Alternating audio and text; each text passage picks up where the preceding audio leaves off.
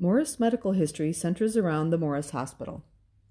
The photo on the wall shows the members of the Grundy County Medical Society who, in 1906, rented rooms in the Collins Building on the corner of Liberty and Jackson Street for the first hospital.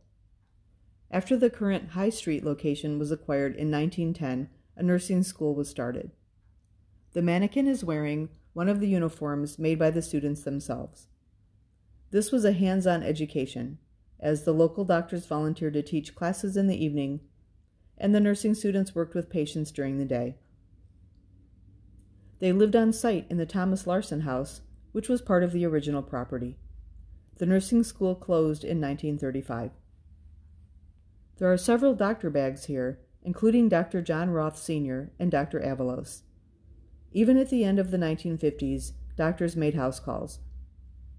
In the case, you can see leg braces used for polio victims.